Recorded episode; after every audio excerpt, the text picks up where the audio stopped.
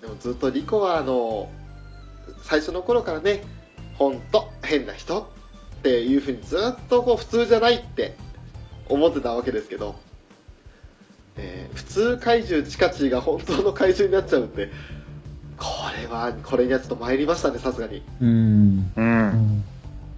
で最後白い羽がね飛んでくるわけですけれどうん。もうふわっとこう青空に向かって飛んでった時に白い羽がめちゃくちゃ綺麗に青く染まるじゃないですかうん。うん。あの演出にはちょっと最後答えましたねもううわってなんかこうアクアがこれから始まるんだよっていうまたここから新しく始まるんだよっていうような、ね本当の物語がここから始まるっていうのが描かれていたのかなっていうふうに思いましたけどうん。そうですね。いやまあ本当にねずっと白い羽はあのミューズからその受け取る形でねうん。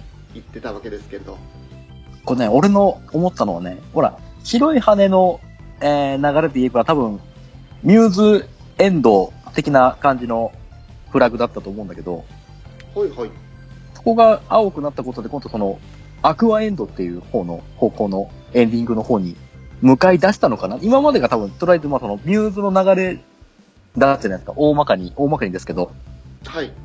ね、学校のトアガも阻止しつつ、ラブライブ出て優勝して、で、学校を残して、みたいなのは、これはもう、ね、ミューズ、ミューズ自体の流れも組んでるじゃないですか、ちょっと。流れはそうですよね、うん。だけど、その、ルートが、ルートが変わったことによって、裏の、裏の星女学園アクアという名前の残し方が、ね、こう別の形になったということで、うんこれでこのルートが変わって、このアクアルートのエンディングの方にシフトしたのかなっていううんのを、うんその、白い羽を青くすることで、っていうルルート変更なのかなっていう。そん。な、そんな感じを僕は受けましたね。なるほど。うん。まあここでこの新しい青っていう色ねうん。もしここで黒に染まったらきっとヨハネルートになるんでしょうけれどそうですよね。そうだ。ね。あの、地獄編が始まるんですよね。始まりますね。うん。ねあのヘルゾーンですねそうそうそう、もう、ね、ヘルゾーンに行くわけですよ。ね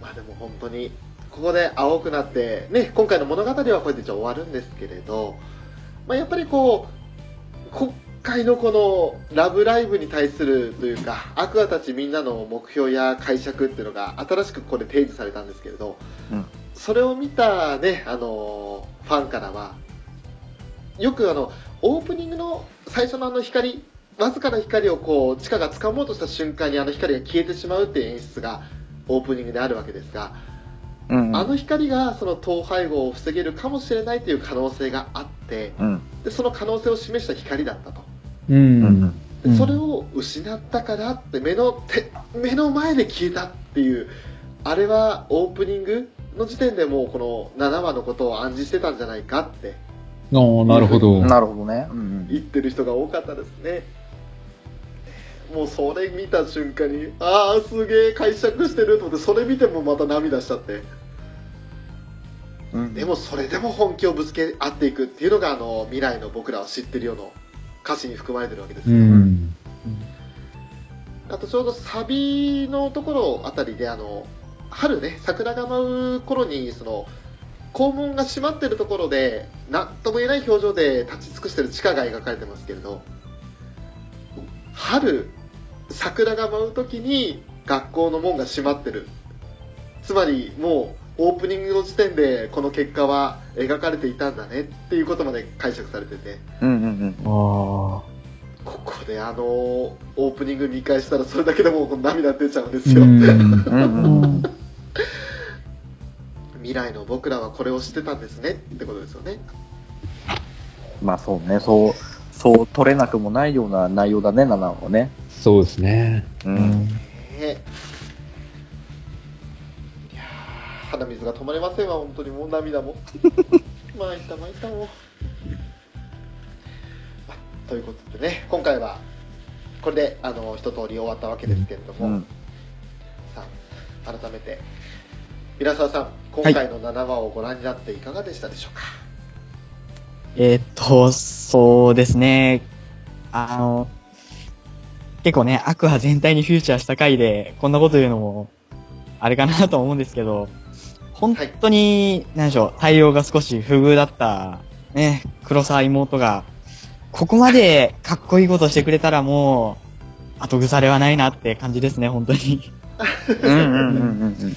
あのね、それこそさっきの1年生の下りで、やっぱりその、2年生、3年生が今までの礎を作ってきてくれたんだっていうのの再認識とか、うん。あとは、今のアクアは2年、3年はもともと、まあ、リコちゃんはちょっとイレギュラーな感じありましたけど、割と学年ごとの、何でしょう、知り合いっていうか、あれはありましたけど、はい。割と1年生って、何でしょう、一人からすれば両方知り合いだけど、それ、うん。その他の二人からしたら、友達の友達っていう、ちょっと微妙な立ち位置だって始まったのが、なんかここに来てこういう仲になったのかっていうのとか、あとあのーやっぱり、一番グッと来たのは、その入学希望者が一人増えるたんびに報告するっていうのがもう、うんうんううんうん。これがルビーちゃんだなと思って、もう何回見ても泣けるんですよね。一人増えましたのたびに泣けるんですよ。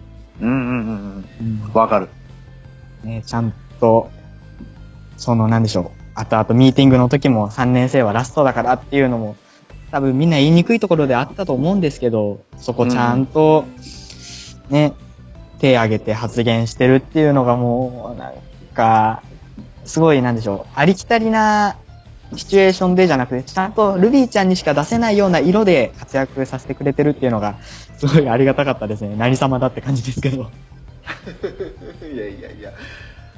いや、正直、本当ね、今まで不遇でしたから、出番らしい出番っていうのも少なくて、ねえ、もう本当にピギーぐらいしか出てこなかったような子だったんで、今回このルビー自身の意見っていうのが、ちゃんと自分の口で語られたっていうのがすごかったですね。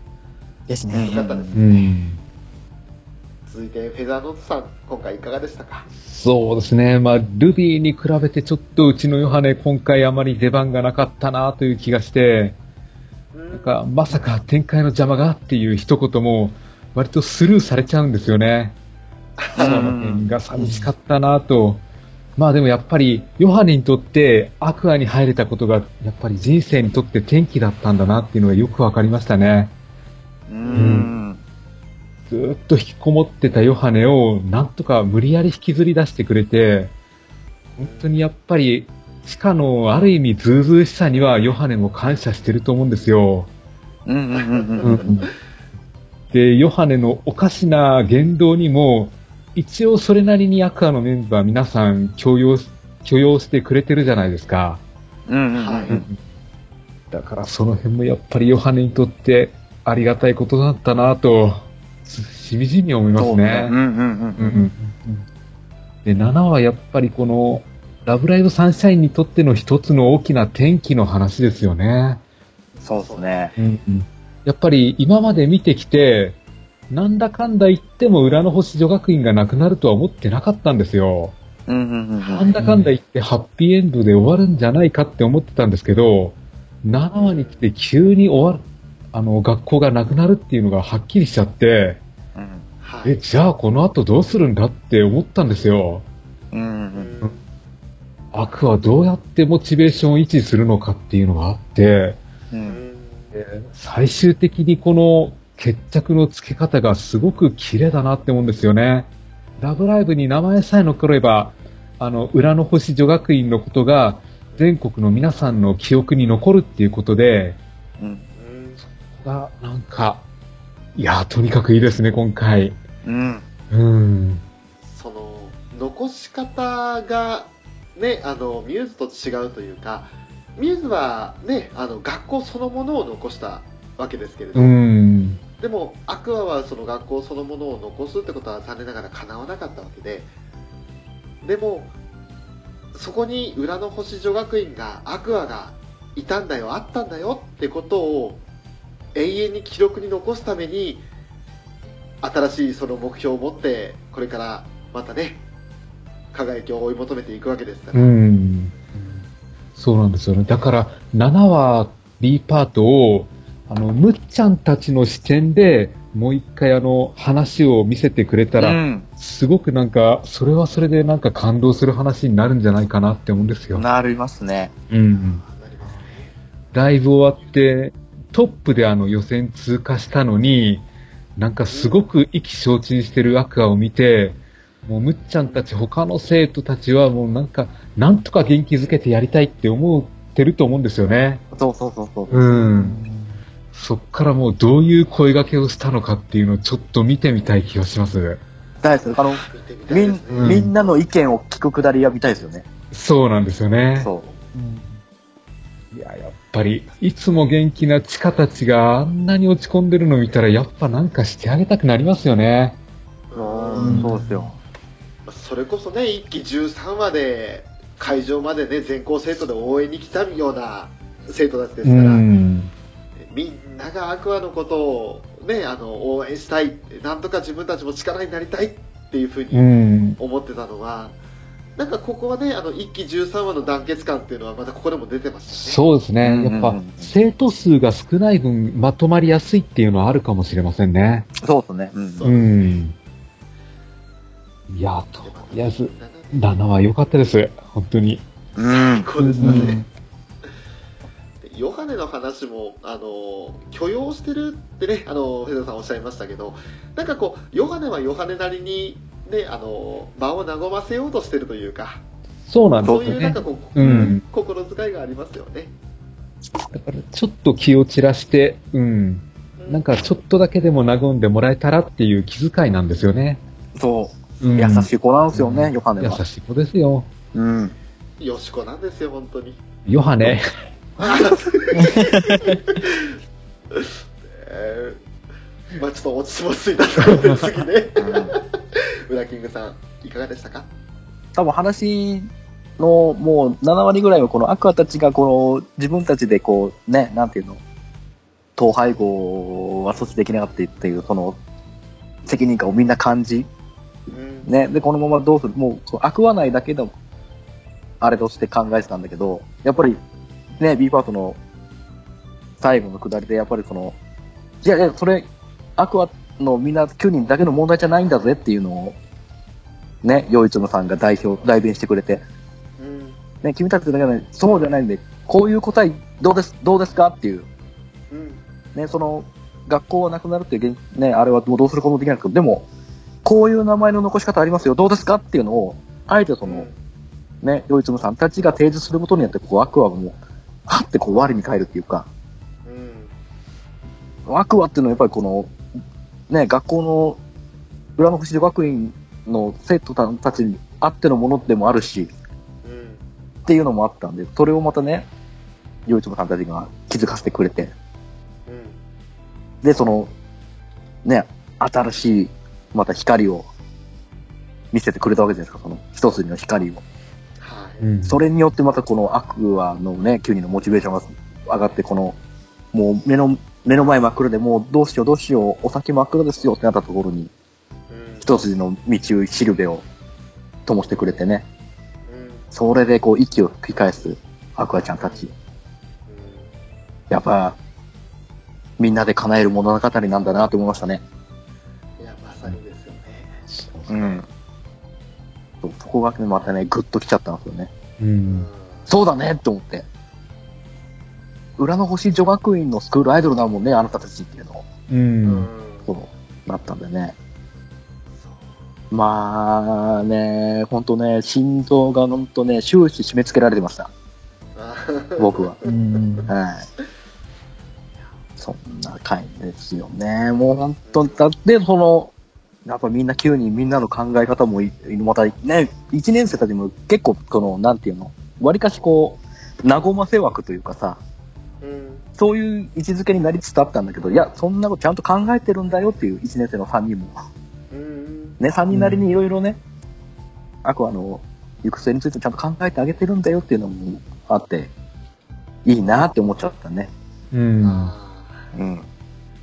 ーもうみんなで叶える物語ね、その言葉、いや、本当あの、正直、アクアで、まあ、地下がね、いろいろ目標としてかしてた輝くって言葉、うんっ。ていうことか言葉からは、まあ、どうしてもこうみんなで叶える物語っていうのが思い浮かばなかったわけですけれどうんうん。こうやっぱりこう自分たちが輝きたいっていうのがメインであこの子たちはこう自分たちができればいいのかなっていうような印象もどこか思い起こ思わせるようなうんうん。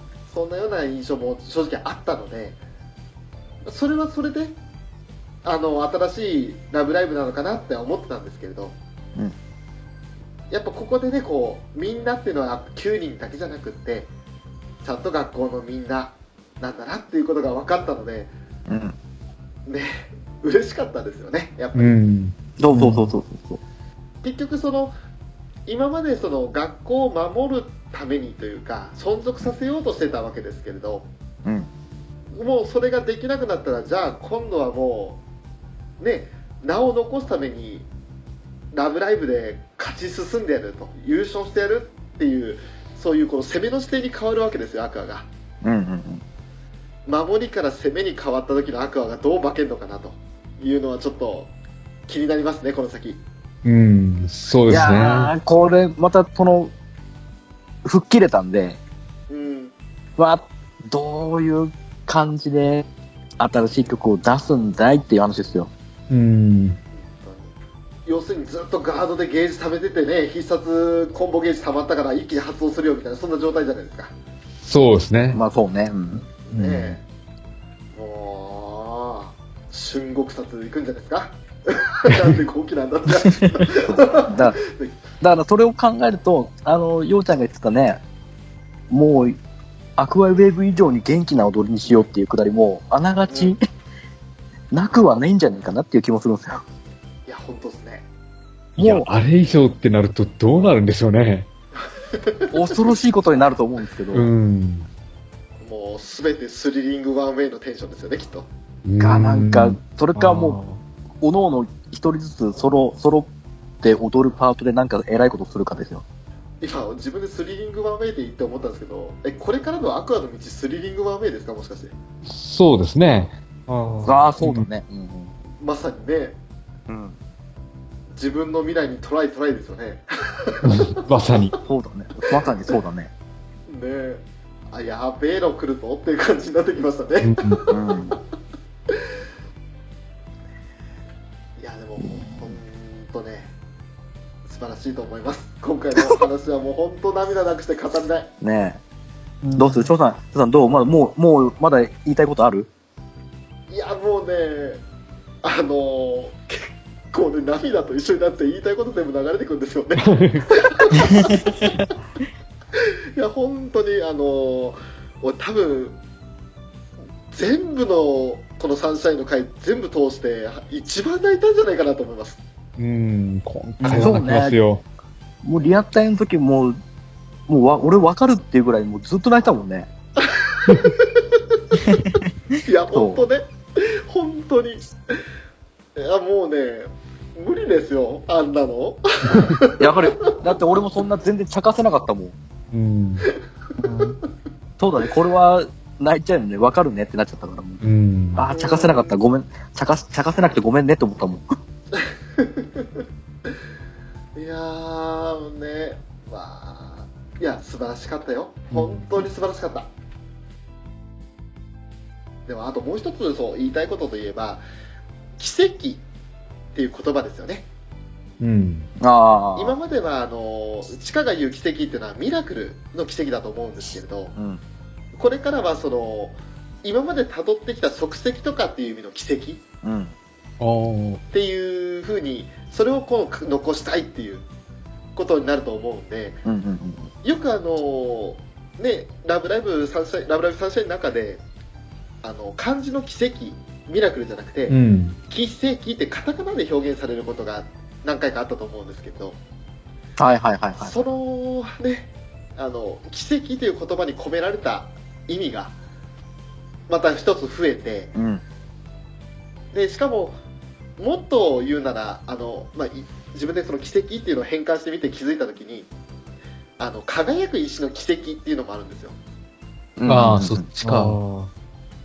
それを見た時にああもね、奇跡を残そうとする、足跡を残そうとするアクアたち、そしてあと裏の星に通うね、うん。あの、ヨイツのはじめ、生徒たちみんなが、みんながもう輝く石、奇跡なんだな、っていうふうに思えて、でそれは前の番組が某宝石だからってそういうあれじゃないでしょ？ああ、なるほど。それとなんかじゃないでしょ？あうん、まあ、う、うん、そこからの奇跡じゃないの？ダメだ。そしたらまたおしお師匠さんがあの、とんでもない足踏みしながら怒るね。怒るね。ドスーンってあの、振動が、振動がね、地響きが起こるような足踏みしながら怒るね。いやー、な体また割れちゃうね。うんそうそうそう。宝石の国。まあまあまあ、石と石をかけたってことで。そうそうそう。ね、お後がよろしいようで。いや、本当。なるほどまあ、。そんなね、感じで今回は終わるわけですけれど。まあ、エンディングの曲が一段と今回は聴きましたう。ん。うんうん夢は消えない、夢は消えないですよ。うん。うん。うん。賞賛的には、あの、次回のタイトルの函館には何かありますか、一言。あ、ええ、あのーですね、とりあえず、まあ、今日23日収録してるわけですけれど、ええー、あさって8話の函館が終わりましたら、えーそこで、あのどこ行ったのかなっていうのをチェックして、えー27日の月曜日に函館行ってこようと思います。はあ。早えな、もう、もう巡礼するのね。はい、あのーもうね、まるちゃんが行った場所とか、チカとマルがあのそ上から見上げたところとか、場所はもう分かってるんですよ。うんうんうん。うんうん。ね、あのー函館の五稜郭タワーというところと、ラッキーピエロというハンバーガー屋さんなんですけど、ほう。まあ、起きれたらできれば4時ぐらいに起きて、函館までちょっと車で5、6時間かかりますんで、遠いっすね。なん、何してるのあなた。片道300キロなんでね。うーん。で、高速なるべく使わないで、こう、下の道を、しかももう雪降ったこの道をね、走っていこうと思いますもうある意味止め、止めさん以上だね。本当に。だって、うちから沼津より遠いですね、それだと。ワシントンからニューヨークぐらいまで距離ありますもんね。うん。そうそマうそうそう。その距離をちょっと朝一で出てって、で、あの、まるちゃんが食べるのがね、なんか太っちょバーガーっていう、800円のハンバーガーらしいんですよ。うん。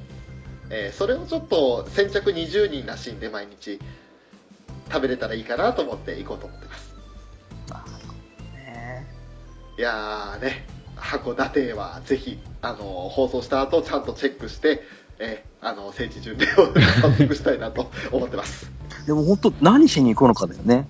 うん。函館ってってなるね。セイントスノーが函館出身なんじゃないですかねでそうね。どうすかね。他に北海道行く理由はないですよね。ううんん、うん。ないと思いますよねなんかこう合同練習とか、うん。まあ、あとは単純になんだろう北海道旅行というかねあ あ。楽しむために行くのかなまあでもって感じもしますけど、一気でわざわざ来ていただいたんで、うん。うんじゃあ今度はこっちから行かなきゃってことなんじゃないですか。ああ。うん。お礼、お礼参りじゃないですけど、うんそういう感じなのかなっていう。今度また決勝で、うんうん。決勝の舞台で一緒に同じ舞台立てるね的な流れからなんじゃないかね。そうですなねるほど。エンディングです、さあ今回ね本当にいろいろしんどい感じでしたけれど、うんねうん。え振り返ってみて今回のまず収録いかがでしたかペイザーさんいやー、なんだろう。今回あんまり下水話を放り込む余地もなく、ずっとシリアスでしたね。本当ですねまあでも、うん。いい回でした、今回は。本当に。本当にもう涙なくして語れない素晴らしい回でしたね、うん。そして皆沢さんいかがでしたでしょうか？はい。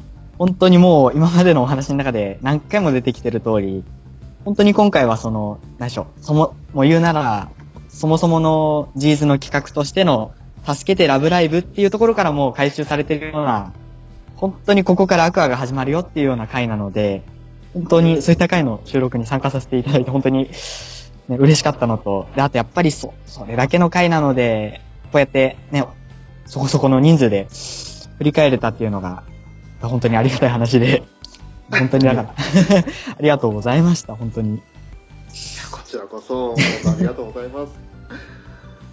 さあ、裏キングさん、いかがでしたでしょうか、いやね、僕もちょっとね、あんまり、ね、おふざけが、ね、他の話数ほど入れられなかったんであれなんですけど、まあでも、ね、こう、なんていうの？ね、我々もこの現実をさらされて、今後どうなるのってところで、あの答えですよ。だもうんう、もうまさにそして伝説へに向けてのフラグなんで、なるほど。ね。まあ、すごいことになると思うんだけど、まあ、こんだけ、もう心臓が本当に締め付けられちゃう話が続いたんで、えー8話に関してはちょっとね、えーお笑い界を期待しています。いや、ほんとね、あの、まるさんもね、あの、カップがいい感じになってましたんで。あの、いい感じで丸がね、こう、笑わせに走ってきてくれてるんで、よし !8 話、ちょっと頑張って俺仕事しようと思いましたよ。もうね、すっごいあの、お相撲さん超えになるんじゃないかなって期待してますけど。うんん、ゴンボーズね、こんな感じで。あんな目キラキラしてて、高さ20センチぐらいのハンバーガー見てね、そう。ペロッと食っちゃうような貴様じゃん。ロングーってことでしょ？だと思いますよ、きっと。楽しみで仕方ないですね。そうね、ちょっとね、いろいろ頑張ってやろうかなと思いますよ、8話は。あねあ、わ、かりました。あありがとうございます。さあ、翔さん、7話振り返っていかがでした？そうですね、まああの、本当に、もう、こうやって収録してる間もね、ぐずぐずぐずぐずしながら収録してたんですけど、まあ本当にあの、こうやってセリフ書き取りも緩くないっていうか、大変だなっていう ぐらい泣きましたんで、あの、特にいつも言いますけど、セリフ書き取りすると、前後のその、関係というかね、やり取りの、く深いやり取りが見えてくるんで、うん。それを見ちゃうと今度やっぱりこう、ね、涙が止まらないわけですよ。そうね。うんだけどね、俺今回初めてじゃないかなってぐらいたった4回しか見れなかったっていうねたったじゃないって、たったじゃないって、あんた、うんそれ。ダメー実は10よ。回とか見るじゃないそれが普通だと思ったらもうあなたもう、重症だよ。いやそんなのとっくに重症なの知ってるよ十分、ええ4週でも十分すぎるぐらいだから。まあね でも本当にあのそれだけ見てもう辛いなって思う反面嬉しいなって思うところもあってうん。お世辞抜きに最高の回だったなって思いますねそううねん。うん。まあ、あとはね、11月25日の、えー第8話ですか。うん。その放送日は、えー私誕生日ということでね。嘘嘘じゃあ、じゃあリアタイでお祝いしなきゃいけないの？お祝いしていや、るよ、じゃあ。もうリアタイで、そう、しかもアクアが北海道に来るってことで、もう、もう、ね、嬉しいことこの上ないですね。ということで、ね皆さんが、いいよ、いいよ。自分で、自分で落としてくるのいいよ。うん。いいよ自己完結いいよ。まあ、あの、いい年越えて何にね、アニメにのめり込んでんだって話ですけど、いいです。それが俺なんです。今はこれにものめり込んでるんです。ということでね。はい。また今回も第7話、懲りずに、ね、あの泣きながら収録をさせていただきましたけれども、またあの、ここまでお付き合いいただきました、フェザーノートさん、そして皆さんさん、本当にありがとうございました。あありがとうございましたありがとうございま。すありがとうございました。それでは、アニメカフェラテのショート、裏キングと、フェザーノートと、稲沢表情筋でした。どうもありがとうございました。ありがとうありがとうございましございました。た。ありがとうございました。